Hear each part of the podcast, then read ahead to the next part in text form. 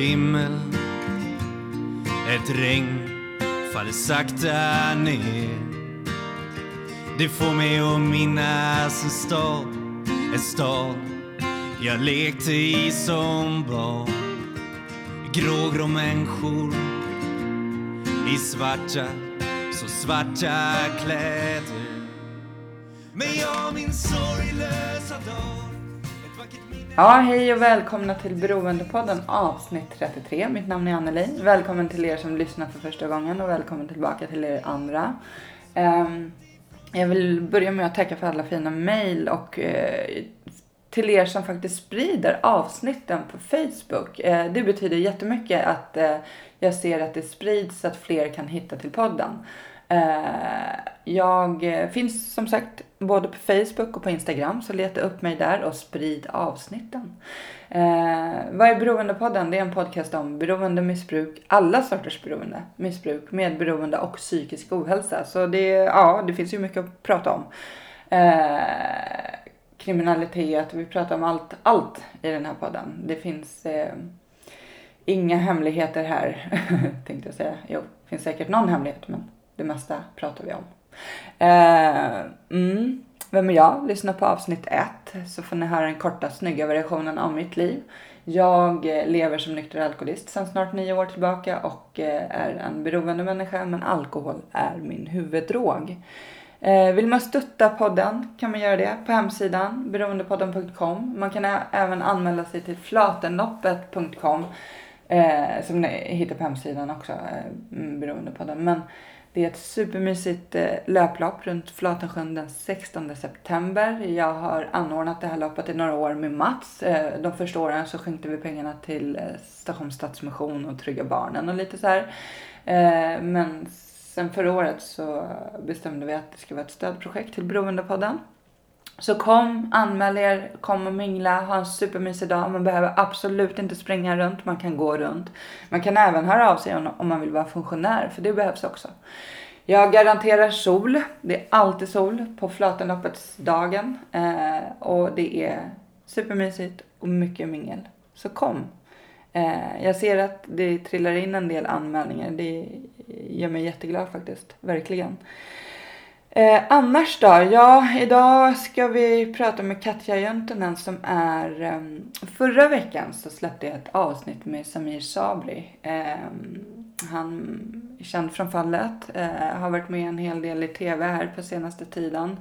Eh, på grund av att när han var 15 år så blev han dömd till mordet på sin styvmor. Som inte han har begått, eh, utan det var hans far som eh, mördade hans styvmor framför ögonen på honom och hans bror. När han var 15 år. Men hans far tvingade honom att ta på sig mordet. För att om inte han gjorde det så skulle han mörda honom och hans bror. Eh, Samir tog på sig mordet men eh, efter ett år så drog han tillbaka sitt erkännande. Men det var först 30 år senare som han faktiskt blev fri. Eh, under de här många åren så han han bli djupt kriminell, sitta, eh, åka in och ut i fängelse eh, flera gånger. Och, eh, och förra veckan så släppte jag hans historia. Ni får jättegärna lyssna på den först om ni inte har gjort det. För att idag så intervjuar jag kvinnan som har funnits med i hans liv. Eh, och vi får höra hennes eh, historia om hur det har varit. Ba ba da da ba ba da da da da da da da ba ba da da ba ba da da ba ba da da da da Ja, hej och välkommen hit Katja Jontonen. Sa jag rätt nu? Du sa rätt. Alltid lika svårt. Eh, I dagens avsnitt ska vi prata om medberoende. Eh, och du ska få dela med dig lite om ditt liv. Eh, hur du eh, har levt ihop med Samir Sabri. Som du... Eh, ja, hur länge har ni? Ni har levt ihop hela... Ja, vi har levt i 25 år. Ja, 25 år och ni har en eh, son, Filip, som är... Hur gammal är han nu? Han är 18 år. 18 år. Ja. Eh, och för er som inte vet vem Samir är så är Samir eh, har man sett lite på TV nu sista tiden och han eh, är med i Aftonbladets Fallet. Mm. Mm, där man han delar med sig av sitt liv, hur han fick tog på sig eh, mordet på sin styrmor Mm. eh, som, eh, när han var 15 år gammal. Som inte var han som hade gjort, begått utan det var hans Precis. egen far. Precis. Ehm, eh, Samirs liv gick, eh, det som hände eh, kommer ju du få hjälpa till att berätta lite här. ja, men, det kan jag. eh, men det var ju också att eh, efter eh, att han har fått sitta och tagit på sig mordet och sådär så eh, gick hans liv kanske inte riktigt åt rätt håll utan han blev väl kriminell. Han blev mm, kriminell, eller han utvecklade en kriminell livsstil. Eh, som, eh, ja, både kriminell, kriminalitet, missbruk. Eh, levde rövare helt enkelt under många år. Eh, och sen nu med att det här fallet togs upp och nu har han ju fått upprättelse och den här eh, mo- det här mordet som han tog på sig, det är alltså, han är frikänd från det. Mm. Och för sju år sedan så satt han av sitt sista straff, eller sitt, ja förhoppningsvis sista straff. Ehm, och under den eh, fängelsevistelsen så, så påbörjade han sin vändning. Så att idag har han lämnat all kriminalitet, missbruk eh, bakom sig. Och Mm. idag arbetar han med att hjälpa personer som befinner sig i, i eh, någon form av utanförskap. Och så jobbar han med dem för att lotsa in dem i samhället igen på Mm. olika vis. Han har ju verkligen gjort en jätteförändring Mm. som jag förstår det som. Mm. Men vart kom, kommer ni från samma ställe? Hur Mm. träffades ni? Hur gamla var ni? Ja. Berätta. Mm. Vi är ju uppväxta under tonåren i, i samma bostadsområde. Ehm, och eh, så att vi kände ju till varann. Eh, men när jag är 20 och han är 21 så uh, började vi dejta varandra. Eh, vet du vad han, vet du om vem han är när ni träffas? Mm. Ehm, Samir var ju, alla, vis, alla kände, alla ungdomar, alltså det är ju sådär när man växer upp i något bostadsområde att alla ungdomar känner ju till varandra. Och eh, Samir var ju verkligen en kille som alla kände till. Eh, ja. Mm. Så du visste om att han hade eh, suttit? För det här mordet. Ja. Ja. Vi gick ju på samma högstadie när det här mordet skedde. Mm. Så han gick i nian och jag gick i sjuan då. Eh, Så jag kommer ihåg väldigt väl när det här hände. Mm. Det började sprida sig i området eh, samma dag eller dagen efter. Så att alla visste ju om liksom det här. Och sen eh, ett par år senare så släppte de ju ut honom från det här. Eh, han fick ju någon form av ungdomsvård som straff eftersom han var så ung. Mm.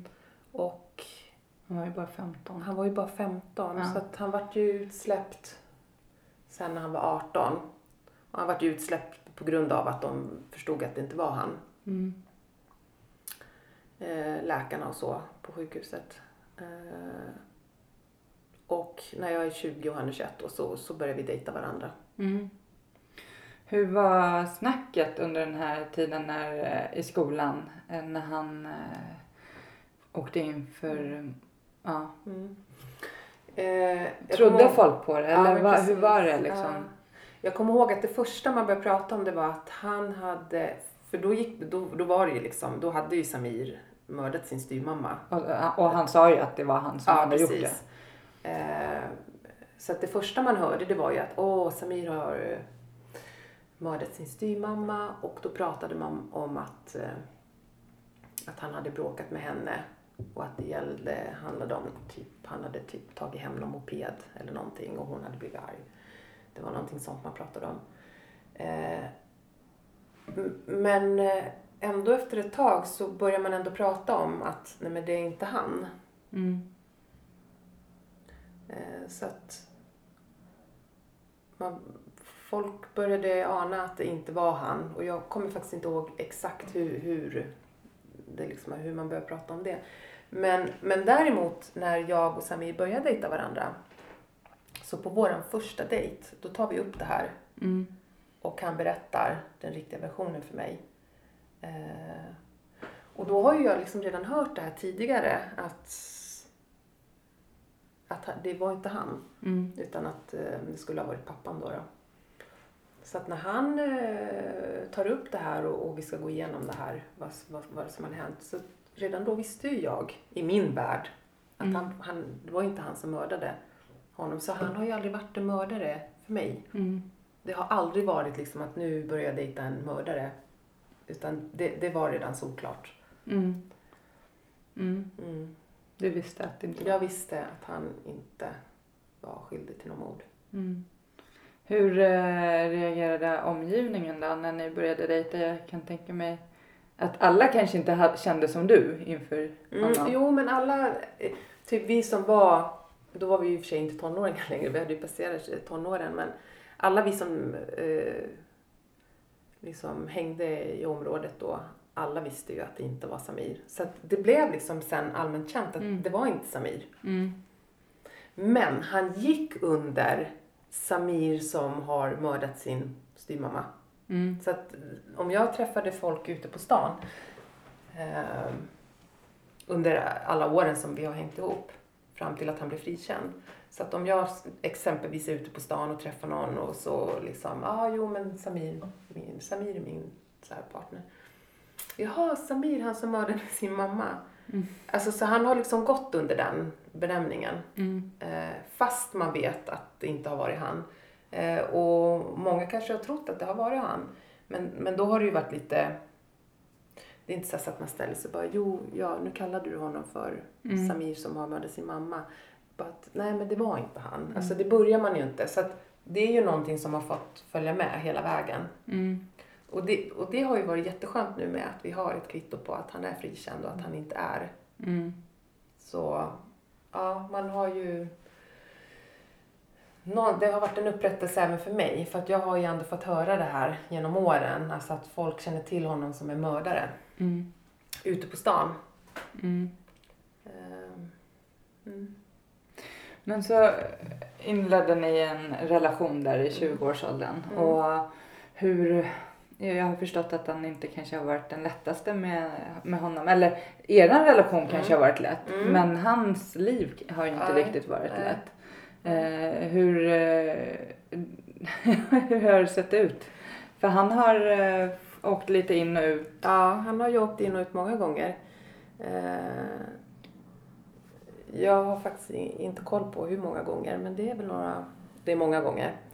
Eh, men... Eh, och det... Vad fan ska jag säga om det då? Vänta nu ska jag- jag försöker räkna här. Hur eh, blev du gravid? Eh, Ja, precis. Mm. Vad hände? Du frågade, vi, vi Mm. träffades i 20-årsåldern och ja, vi började hänga ihop och vi var jättekära. Mm, Men han åkte in ganska snabbt mm, på sin första volta. Ehm, och jag kommer ihåg att det, det blev så här... äh, För att jag var jättekär i honom. Jag var verkligen kär i honom på Mm. riktigt. Eh, riktigt så här förälskad kärlek. Eh, så åkte han in. Och då, då kom jag ihåg att jag går på hans rättegång och, och advokaten förklarar sakligt för mig att ja, nu har han blivit dömd här, jag tror det var tio månader. mm, Och på den tiden tror jag man satt halva tiden. Och du vet, det var liksom så här bara börja räkna. Så bara, "Jaha, ska han vara borta så här länge? Jag fattar liksom inte. Eh, och så tänkte jag, jaha, nej men då är, är ju han borta då. då. Eh, sen gick det inte så lång tid utan jag åkte och hälsade på honom. Och han var ju skitglad såklart när jag kom och hälsade på. Eh, så att då, då fortsätter vi ju och, den här relationen. mm, Och sen så tog det inte lång tid innan han var ute. För att på den tiden så var han ju ung. mm. Det blev utslussning. Eh, han landade på någon sån här utsluss, typ som är på ett eh, behandlingshem eller någonting efter en stund. Och fick någon sån här utslussning. Så att han var ju inte borta länge. Och sen fortsatte det bara. Och sen skaffade vi barn när jag var 27. Filip föddes när jag var 27. Och det var ju ganska normalt att få barn i den åldern. Mm. Och... Eh, men han fortsatte ju åka in och ut. Och det, det var inte så långa straff. Det var inte så att han åkte dit för kanske de mest avancerade brotten han gjorde. Utan han åkte ju dit på olovliga körningar. De samlade ju bara ihop dem på en hög och...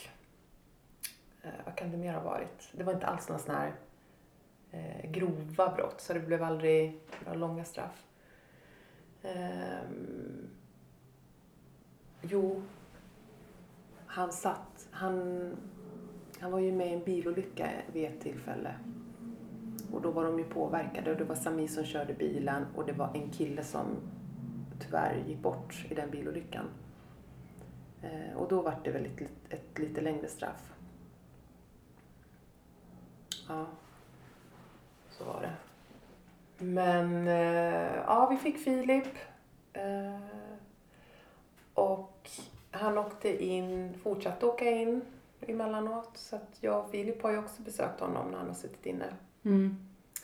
Eh, och många av de här besöken har ju handlat om att stötta Samir, liksom att han ska hålla ut och eh, att han ska hålla modet uppe där inne och bara liksom göra det han ska där inne och sen för att komma ut. Mm.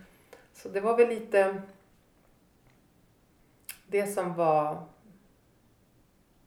inte min uppgift, men alltså det var väl lite så här, sköt, sköt dig själv där inne Samir, så gör bara det du ska så håller jag ställningarna här ute. Och eh, vissa perioder så, vi hade ju restaurang, det skulle fortsätta att skötas. Så Filip var liten, det skulle fortsätta liksom att skötas. Så skulle man åka och hälsa på honom. Um, så det var ju full rulle med att hålla ställningarna när han satt inne. Och sen när han kom ut så, så fortsatte han ju med sin kriminella sina kriminella aktiviteter och återupptog det här med missbruk. Och för varje period han satt inne då var han ju drogfri. Och, Mm. eh, så alla perioder han har suttit inne så var det ju liksom nu, nu kommer allt ordna sig. Kommer Mm. aldrig mer göra något brott och det här var sista gången och, och så vidare. Men eh, så var det ju inte. Men däremot sista gången han åkte in och det var ju 2007. Då var det verkligen så här. Då tror jag att jag verkligen var så här jättetydlig med att nu är det bara upp till bevis annars så jag, jag kommer gå vidare. Mm. Hur, hur såg ditt liv ut? Alltså du, du höll ställningen Mm. där ute. Så du bara, vad tänkte du liksom? Du bara jobbade på och du tänkte att när han kommer ut så blir Mm. det en förändring Mm. eller? Det var ju alltid förhoppningen om att det skulle bli en förändring. Men, men inledningsvis när han, varje gång han åkte in ehm, så det var ju no, det var ju oftast så fan nu när jag tänker efter. Fan Anneli. Det var ju ofta att de, vadå, de här, alla de här olovliga körningarna, det var ju bara någonting som man la på. Alltså det hände ju alltid någonting. Han var ju alltid misstänkt för någonting men han slank ju alltid undan. Han klarade sig ofta. Mm. Så han kanske var misstänkt för något, något större. Men det blev alltid någonting mindre och när han ändå satt där så dömde de honom för någonting. För in skulle han ju bara. Mm. Han skulle liksom inte vara ute. Det var liksom mission för polisen. Han ska inte vara ute på gatorna. Eh, Så ofta när, när en sån period påbörjades så var det ju liksom att jag fick, alltså polisen ringde på dörren och det blev eh, husrannsakan. Så jag kunde ju liksom sitta så här vid köksbordet och dricka kaffe och det ringer på dörren och du vet, eller knacka på, de knackar ju, polisen har ju en väldigt speciell stil att knacka. Man vet ju Mm. när de kommer, det går ju inte att missa. Eh, och dundrar in liksom. Då visste man ju att okej, nu har det hänt någonting. Så att eh, då åkte han ju off, då blev det ju liksom att han blev häktad och det var restriktioner, man fick inte prata med varandra. Så under de perioderna, då var det ju fullständig katastrof. Då vet jag inte, då var det verkligen bara, då handlade det bara om att överleva och typ ehm, inte, alltså det, ja, men alltså det var ju som om någon drog eh, mattan under fötterna. Mm. Allt bara... Så inledningsvis så var det ju alltid så här katastrofläge. det kändes liksom som att shit, hur ska jag, vad, vad ska jag göra? Men sakta, sakta, man tränade ju på det några gånger. Så de senaste gångerna han åkte in då, då visste man ju, man blev inte stressad när man liksom hörde polisen. Jaha, då var det dags igen då. Jag tänker, alltså, för du är ändå väldigt skötsam. Mm. I alla fall den uppfattningen. För vi har ju, för er som lyssnar nu, så har ju Mm. vi träffats tidigare. Vi Mm. gick en utbildning tillsammans för ett halvår sedan. Sorgbearbetningsutbildning Ja, där, där vi certifierade oss till handledare för Precis. sorgbearbetning. Mm. Och, och den uppfattningen eh, och känslan jag har fått av dig är ju liksom en väldigt eh, städad, fin, Mm. underbar människa. Det var ju faktiskt dig jag klickade med Mm. på utbildningen. Vi Så klickade det, verkligen. Så, Mm. ehm, och, och sen så får man höra om Samir som har levt tokkriminellt i, under hela ert förhållande. Mm. Och liksom eh, och vi pratade lite så innan det här när, när, när det onormala blir normalt. Mm. Att man lever i den här miljön där Mm. liksom så här, alltså det händer saker men Mm. det är helt normalt. Och det är ju sånt man faktiskt inte kan sitta och prata med kanske vem som helst om vissa saker som Mm. händer. Eh, och, men eh, nu försöker jag komma på vart jag vill komma med det här. Men hur, de, de, de väninnor du, Mm. du hade så, det är Mm. liksom hur stöttade ni varandra Mm. i? För jag kan, Mm. var de, hade Mm. de också samma liv? Eller? Ja, för just det här, det här att jag är skötsam och så. Eh, eh, det är ju ganska viktigt, alltså som en del i, tror jag, att vi har klarat oss så länge. Det är väl kanske just för att jag inte själv har haft något, någon missbruksproblematik. Alltså droger eller alkohol. Eh, jag har ju knappt varit intresserad av alkohol. Mm. Så... Eh, och jag. Tänkte säga... inte varit delaktig i kriminaliteten. Bara medberoende delaktig. Ja, precis. Eh, nej men jag har ju... Jag har ju... Ja, jag har varit skötsam på det sättet att jag inte haft någon missbruksproblematik. Eh, knappt varit intresserad av alkohol. Och sen de här... eh, För att när man lever med eh, så som Samir levde, alltså det var verkligen en kriminell livsstil. Så då umgås man ju med andra som har liknande livsstil. Mm. Eh, och då blir det ju att vi som var liksom, hade partners som var, så vi tjejerna, vi hängde ju ihop. Mm. Och alltså våran normalitet, vad som var normalt för oss, det skilde sig ju markant med liksom när jag hängde i parken med mammorna i parken. Mm. Och, och det här var ju någonstans en konst som man lärde sig, alltså man switchade om liksom jättefort. Men det blev ju kortslutning liksom om, man, om de här skulle liksom sammanfalla. Då var det skitsvårt att få ihop det. Alltså samtalsämnena med, med mina väninnor som liksom levde någon slags kriminell livsstil. Eh, det var helt, helt, helt annorlunda. Några exempel kanske? Ska vi köra några exempel? Men jag tyckte det var så skönt. Vi kan köra som du berättade här innan vi satte på Mm. inspelningen. Mm. Just hur man kunde sitta och dricka en kaffe i köket och Ja. ta en cigg och Mm. Jaha, har din snubbe åkt in? Ja. Ja. vart då? Mm. Men, ja. där. ja, för så var det ju verkligen. Alltså att man kunde liksom, om vi tjejerna... Eh, om vi satt och, tog en fika tillsammans och sen hade man hört liksom att eh, att någon, att någon av tjejernas kille hade åkt in och sen så hade domen kommit liksom.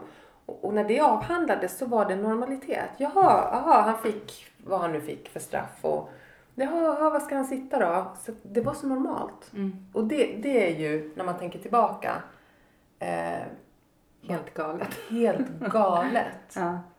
Alltså, eh, så prata om sån här sak idag, alltså Mm. i fikarummet på jobbet. De skulle ju höra något av stolen och bara, vad är det du säger? Mm. Och tänk att det var helt normalt. Mm. Och sen så liksom kunde man berätta, ja, ja vad hade de gjort? Ja, de hade rånat någon bank eller någon hade blivit skjuten eller det var ju massa såna här Mm. galna grejer.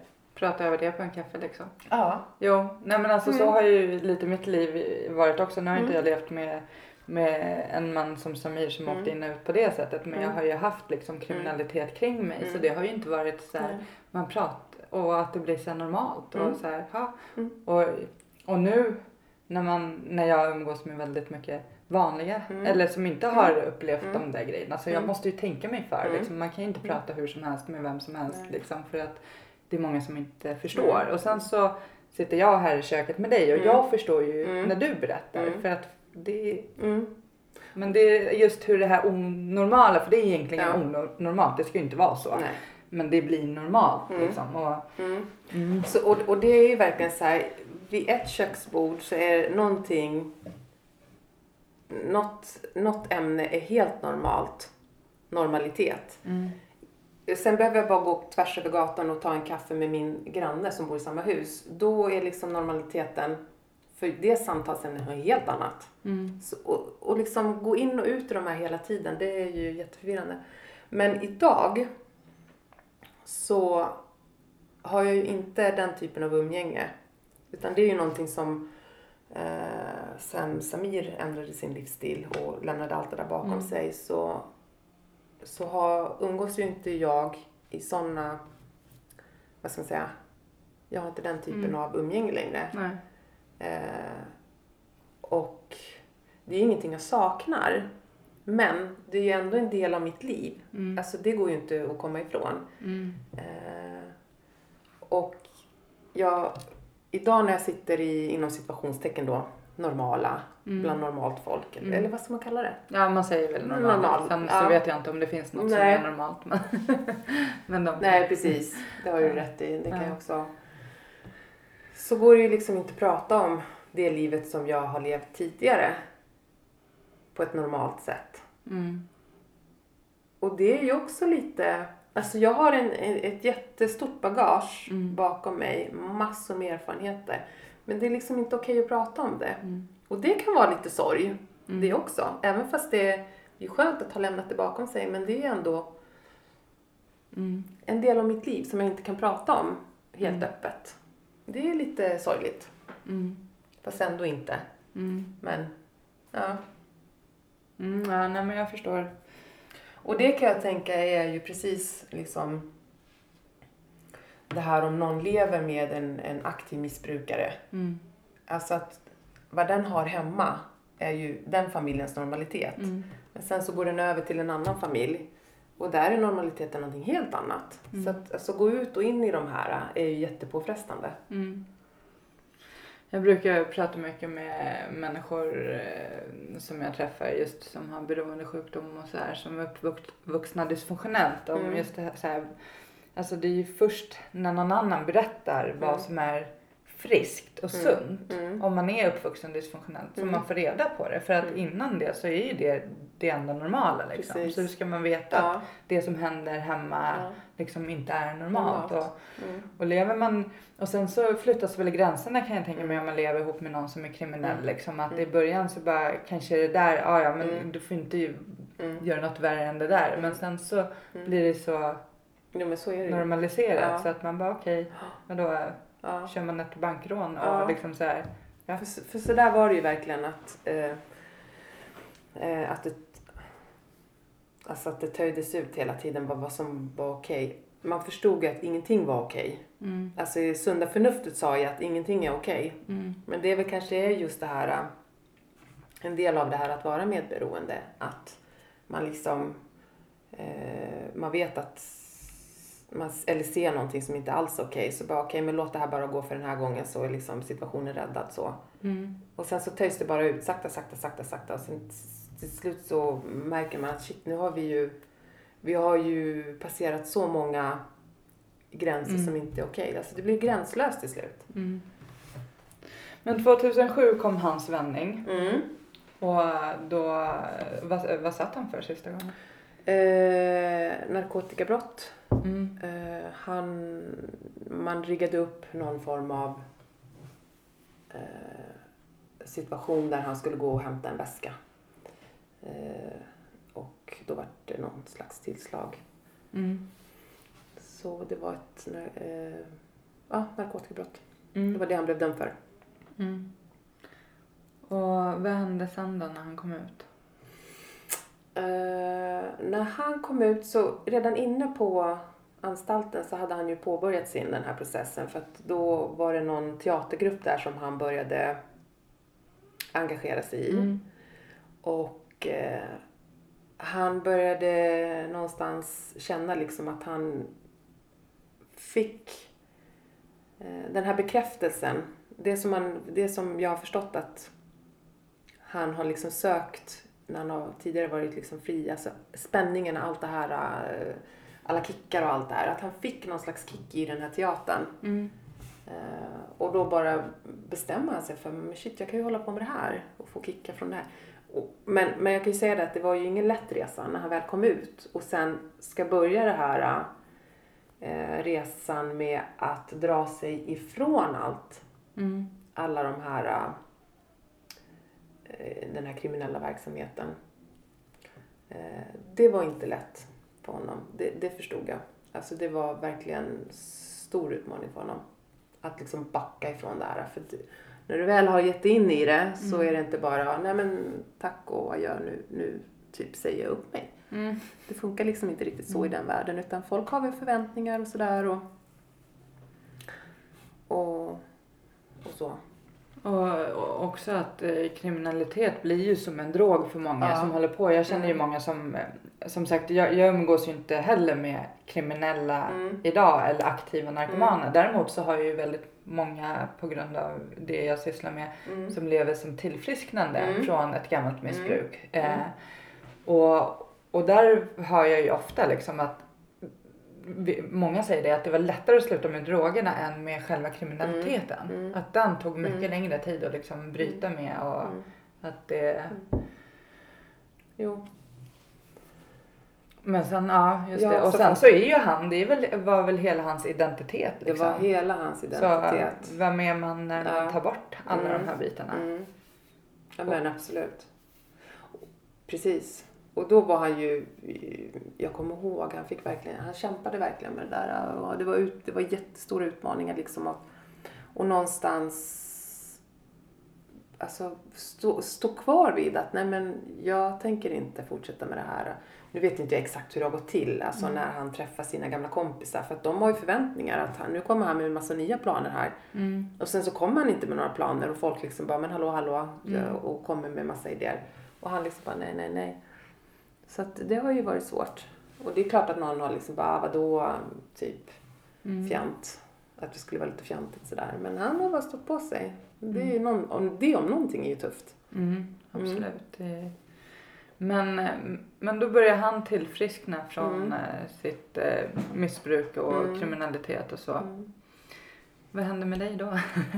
Ja precis. Som har levt som kvinnan som... Håller ställningarna. Ja. Mm. Ehm, ja men precis. Just det, för i den här vevan, det tillhör ju också till saken. Alltså att, eh, då har jag ju börjat studera, för att jag har ju någonstans bestämt mig också innan han åkte in att alltså att det här livet, det går inte att fortsätta att leva så här. Det är inte sunt och liksom, vi hade barn och allt det här. Då har jag bestämt mig för att jag ska fixa en utbildning. Mm, och någonstans har jag också tänkt att shit, om inte det här tar slut så, så drar jag vidare själv liksom. Mm. Um, men när han börjar sin tillfrisknande, när han kommer ut och allt det här. Uh, då blir det ju väldigt lugnt. Det blir väldigt lugnt och han kommer hem på kvällarna och det blir väldigt lugnt. Det är liksom det jag kommer ihåg. Eh, och den här oron försvann.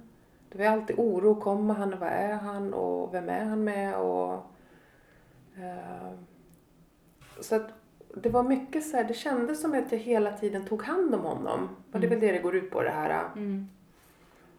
Och sen helt plötsligt så bara, nej det var inte så mycket oro. Det var väl ganska skönt och så då. då men, men sakta sakta så, så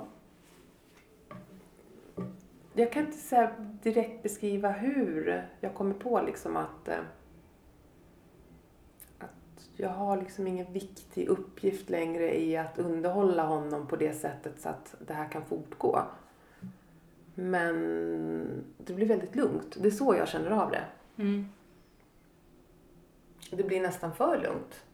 Det, och det vart liksom så här mycket tid och, och, och, och Filip började bli stor också så han behövde ju inte heller underhållas så mycket så det var väldigt mycket dödtid. Mm. Men eh, jag hör många som, eh, som hamnar i den här situationen när Mm. den de lever med, med Mm. gör en förändring. Mm. Att, eh, för det är ju lite så här eh, som medberoende att den de är medberoende till det är ju deras drog. Så Mm. när den försvinner Mm. lite så, här, Mm. så Mm. uppstår det kanske ett hålrum eller Mm. så här, vem är jag, Ja. hur, och många, en del börjar må dåligt och Mm. hur, hur, men Mm. du fick ett lugn men Jag fick ett lugn, men det är som du säger, det blev hålrum, helt klart. Någonstans så... Och, och precis, och någonstans här på vägen så började jag också jobba då som... Jag utbildade mig till socionom, så att jag började jo- jobba eh, med socialt arbete. mm. Och då går jag ju in i mitt jobb. Så att då börjar jag jobba mycket. Men det här med hålrummet, alltså jag märker ju ändå liksom att det händer någonting där. Och vad var det du sa? Hur, hur, Nej, jag undrar folk, hur, hur folk hur, du- de börjar... hur du började må efter. Ja. Har du tänkt på det? Just den perioden när, han, när allt blev lugnt och så. För många som är uppe i sitt medberoende, helt Mm. plötsligt när drogen, Mm. personen försvinner. Mm, mm. Så är det så här, "Ha, vem är Just jag? det, börja fundera på vem är jag? Ja. Ska det vara så här? Jo men den biten. Jo, alltså. När han började tillfriska och eh, det började bli lugnt. Han började engagera sig i bra saker. Mm. Alltså då var det teater och han engagerade sig i ungdomar och deras problematik och sådär. Så jag blir lugn och sen då så börjar ju jag fundera på, men jag då liksom, ha, vad ska jag göra nu med all den här tiden som blev över och, Mm. och det var lugnt. Hade ju energi, man var inte orolig på samma sätt som förut. Och då börjar man ju fundera på, ha, ska mitt liv, hur ska det se ut nu då? Och då kanske jag var i, vad kan jag ha varit i 40, då har jag varit 40 tror jag. Någonstans där. Så då börjar man ju fundera, ha så här halvvägs i livet och hur ska det här se ut nu då? Så mycket funderingar går ju in på det. Mm. Nu det gjorde det ju. Och alla de grejerna som du har fått uppleva, eh, ha- har du liksom kunnat ta hand om? Jag tänker det är ju på sätt och vis trauman Mm. när mannen åker in Mm. och ut och Mm. liksom Mm. hur har det påverkat dig känner du? Har du Ja. Eh, alltså alla mina erfarenheter från tiden när, när vi levde den här, typ, alltså, den här kriminella livsstilen. Alla mina erfarenheter då från den här tiden med liv, kriminell livsstil. De har jag haft nytta av i mitt arbete nu. Mm. Så att jag har ju kunnat vända alltså alla de erfarenheterna till någonting bra idag. Så att jag har ju nytta av dem. Så eh, ja, det var, det var många trauman på vägen. Men jag har valt, jag har aktivt valt att, att se det som att jag kan använda den erfarenheten idag i mitt arbete. Mm. Ehm, Så att jag har liksom aldrig känt att jag behöver eh, bearbeta det med någon professionell behandlare eller så. Men däremot så självklart, det finns ju vissa situationer där jag får riktiga flashbacks. Och det liksom bara får någon sån här jättekonstig känsla. Om jag hamnar i vissa situationer. Ehm, Det var under många år som bara jag hörde en helikopter Mm. så var det ju, eh, då hade det ju varit någon rån. Mm. Eh, Men eh, det har gått över. Nu är helikoptern uppe så ofta så att det har blivit så här vardag för mig. Kan du sakna det där? För Vil- jag, eh, det här... vilket? Ka- Spänn- kaoset. Ja, jo. Eh, jag- kan, inte så att jag saknar så att jag skulle vilja ha tillbaka det. Mm. Men, men eh, jag kan... Eh, jag kan ibland, eh, när jag sitter med någon som har varit med och upplevt alla de här, eh, alltså att sitta och prata om det. Mm. ehm, idag skrattar vi åt mycket av det vi har varit med om. Mm. Mer liksom, "Åh, gud vilka galna grejer. För ibland var det verkligen så extremt galna. Mm. Ehm, Du får berätta allt när jag har stängt av Mm. inspelningen. Jag kanske skriver en bok om det här. Jag har blivit faktiskt, jag har fått frågan om jag ska skriva en bok så vi får se om det blir. Ja. Nej, för att för så, jag har ju levt nykter i snart nio år Mm. och, och ibland kan jag ju känna att jag saknar det där lite Mm. dysfunktionella, Mm. kaosiga Mm. och så här. Det Nu, här spontana, att man bara hittar på galna grejer Ja. och det är inte så jävla mycket planering utan kör bara, kör. mm, så här, lite oansvarslöst och Ja, ja. sådär. Så nu, nu för tiden ska man ju vara så väldigt ordningsam och duktig och skötsam hela tiden Ja. och så. Nu får jag mina kickar på andra sätt genom Mm. min träning och så. Mm. Men, men jag kan definitivt ibland Mm. sakna det lite. Mm. Så absolut. Jo men det är klart det kan jag också. Så. Nu när jag börjar tänka lite grann vilka, Mm. vilka så spontana, just så här att bara dra iväg på någon Mm. resa eller Mm. och, och det, det kunde man göra på grund av Mm. livsstilen. Mm. Ehm, Men samtidigt så vill man ju absolut Mm. inte ha tillbaka. Nej. Alltså för man vet ju att nej, det är precis. så. Men, men ja, Mm. jag bara kom på att det var Mm. intressant att höra. Mm, Jag vet att det är så för många. mm, Så. mm. Eh, man vill inte byta ut det Nej. livet man har. Nej. Men ibland så finns det en känsla i sig att man Precis. saknar lite Ja. kaosigt. För det är det man, Det som var- du var, ja, har ju var- haft eh, ja. typ hela livet liksom. Så det är klart att man Mm. säger hallå, Mm. nu försvann allt. Vad Mm. hände? Och jag tror att det där, just det där kaoset, att kunna hantera ett, alltså när det uppstår kaos Mm. så här, från ena sekunden till den andra. Det har jag också nytta med i mitt arbete. Mm. Det är det bästa som finns. Alltså när jag får ett ärende så bara nu, akut, det är kaos. Typ så, kör. Mm. Jag blir inte ens, alltså jag går ju igång på det. Jag blir inte ens stressad. Jag tycker bara att det är kul. Mm. Mm.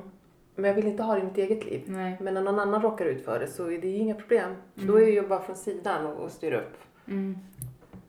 Mm. Hur, eh, men din son då? Mm. Honom har vi inte pratat något Nej. om och kanske inte eh, så jättemycket men, men hur har han Alltså, Ja. han- var runt 10 när eh, Samir... gjorde vändningen. Ja. Ja. Men han har ju då varit med sedan dag ett när han föddes så har han ju liksom eh, ja, på ett eller annat sätt varit delaktig i allt det här. Och, och jag menar han jag tror att Samir satte av en volta när Filip var två år. Så Mm. han har ju varit och besökt på eh, fängelsen. Vi har åkt runt och hälsat på lite här och där. Många olika öppna anstalter och vissa med lite högre säkerhet där liksom vi fick sätta oss på någon stol någon gång och någon hund kom och luktade på oss om vi hade droger på oss. Och, jo då, så han har ju fått Var med från början. från, med från början. Och jag har för mig att i början, de första volterna, då sa vi att pappa var på jobbet. Mm. Och då var det öppna anstalter. Mm. Så då, då, då liksom, vi gick ju fritt inne på området och det var fint och det var strand och det var uteservering där, Mm. glasservering och på Asptuna. Asptuna? Ja, i Nors, vid Norsborg. nej, jag vet inte. Ja, ja. Mm. Det stämmer Ja. säkert. Eller Ja. så. Eh, så då kunde han ju tänka sig att ja, men det var. Men det roliga var att sen när Filip var så pass stor att han förstod liksom att nu sitter pappa. För sen kom det en ålder Mm. där jag var tvungen att säga att det gick ju liksom inte, han var för stor. Att pappa inte jobbar i fängelse. Ja men precis. Ja. Ehm, så då åkte vi och hälsade på honom. Och när vi är där på stället, och då vet han alltså att vi är och hälsar på pappa som sitter av ett straff på ett fängelse. Så går vi där inne. Och då säger han helt plötsligt, men gud, här har ju jag varit förut. Och då förstår han ju att shit, pappa har ju suttit inne förut också. Mm. Så att det, så började det liksom att man sen började. Så att han har ju förstått någon gång kanske när han var i sjuårsåldern att pappa kanske inte var riktigt sådär som alla andra pappor. Mm. Och sen i och med det här med fallet så då vänds ju allt ut och in. Så då vet han ju allt. Och sen idag är han ju, han har ju varit intresserad av. Så jag har ju berättat för honom Mm. väldigt detaljerat. Det måste ju vara jättetungt att få höra den historien. Mm. Hur gammal var han sa du när han fick veta det? Ehm, Eller du sa kanske inte? eh, hans, han, när Phil var två år så tror jag att vi var på Ja men när han får höra om fallet. Alltså ja, eh, vi frågade ju honom inför att fallet skulle påbörjas. Mm. Så pratade vi med Filip och eh, frågade om han Alltså, han var ju tvungen, för vi visste ju att det här skulle ju komma på Aftonbladet och Mm. komma nya poddar hela tiden. Mm. Eh, så då verkligen vi satte oss med honom och frågade, kan du tänka dig liksom, det här och det här kommer hända, det kommer bli offentligt. Men han var ju bara, men det är bara att köra, det här är en jättebra idé. Mm. Eh, om det finns liksom en chans att pappa blir, blir fri från det här. Mm. Om det leder till någonting bra, absolut. Så han har varit med. Mm. Mm. Mm. Ja, och sen nu så blev han ju frigiven från Mm. Efter 30 år. Mm. 29, 30. Ja, 30 år. Mm. Det måste ju ha varit en seger eller vad? Ja. Det var För även verkligen- om ni har vetat det Mm. hela tiden så Mm. och även de runt om Ja, er våra och så, här, så alltså de närmaste. Ja. känns det... Ja. ja. Och då tänker jag just på de här som när man träffar folk ute på stan. Mm. Som kanske inte är så pass nära så att de känner till liksom. Men alltså Samir känner väldigt mycket folk. Så att, alltså att slippa och höra att han går under den här, han som mördade sin mamma. Mm. Alltså det, det var skönt. Och, och att den också, nu är den förhoppningsvis borta. Mm. Den stämpeln. Mm. Mm. Och det har precis, ja, när det här sänds så har det kommit ut en bok också va? Precis, Eller, Just det. Mm. vid månadsskiftet. Mm. Boken om precis det här eh, fallet då, då den släpps ut i bokversion och de, då har de lagt till lite grann. mm. Eh, Så att det är inte bara liksom allting från podden utan det är lite mer. Mm. Ja. Mm. Är det något du skulle vilja avsluta med innan vi... Nej, vad ska det vara?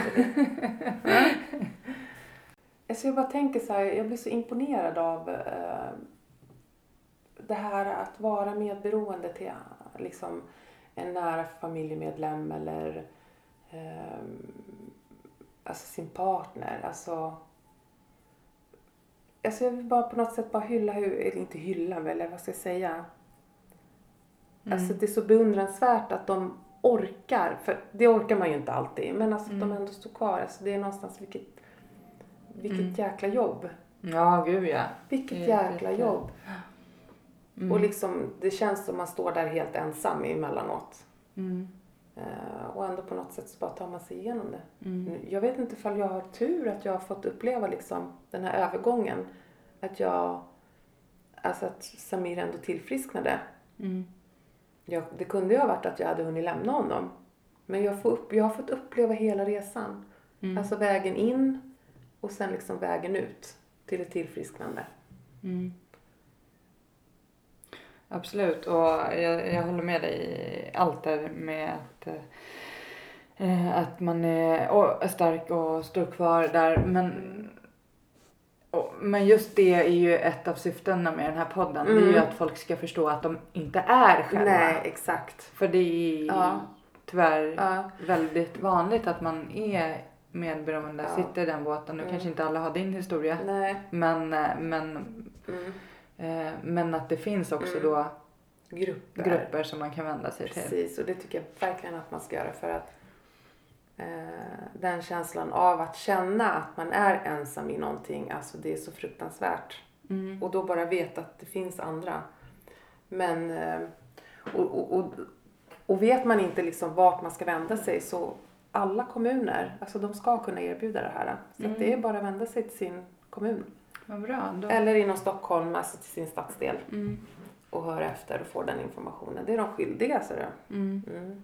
Och på hemsidan beroendepodden.com så finns det flikar till eh, olika tolvstegsgemenskaper som eh, för medberoende vuxna barn och lite sådär. Som ni kan vända er till om ni inte vänder er till kommunen. Mm. Vad bra. Men eh, tack för att du kom. Tack för att jag fick komma och dela med mig. Ja, tack. tack.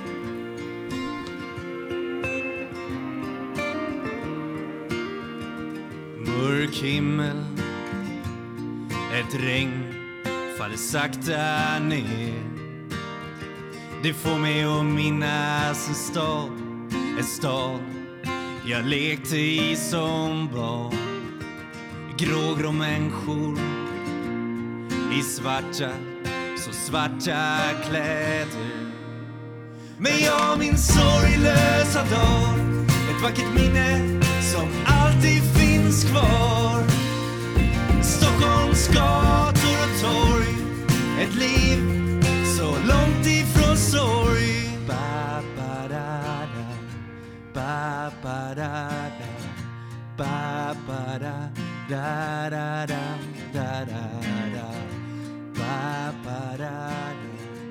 Ba, ba, da, da.